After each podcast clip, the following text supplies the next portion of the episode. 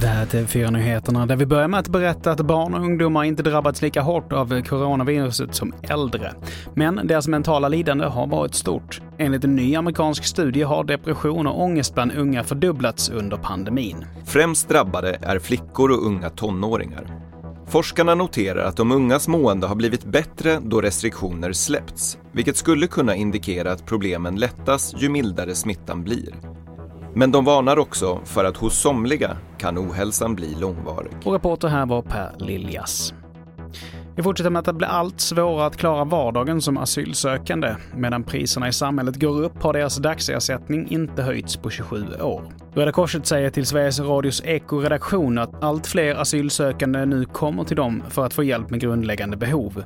En vuxen ensamstående idag får 71 kronor per dag av Migrationsverket.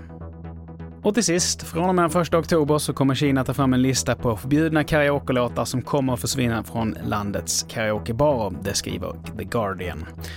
Låtar med olagligt innehåll som kommer svartlistas är sådana som kränker landet, dess religion eller uppmuntrar till spel och droger.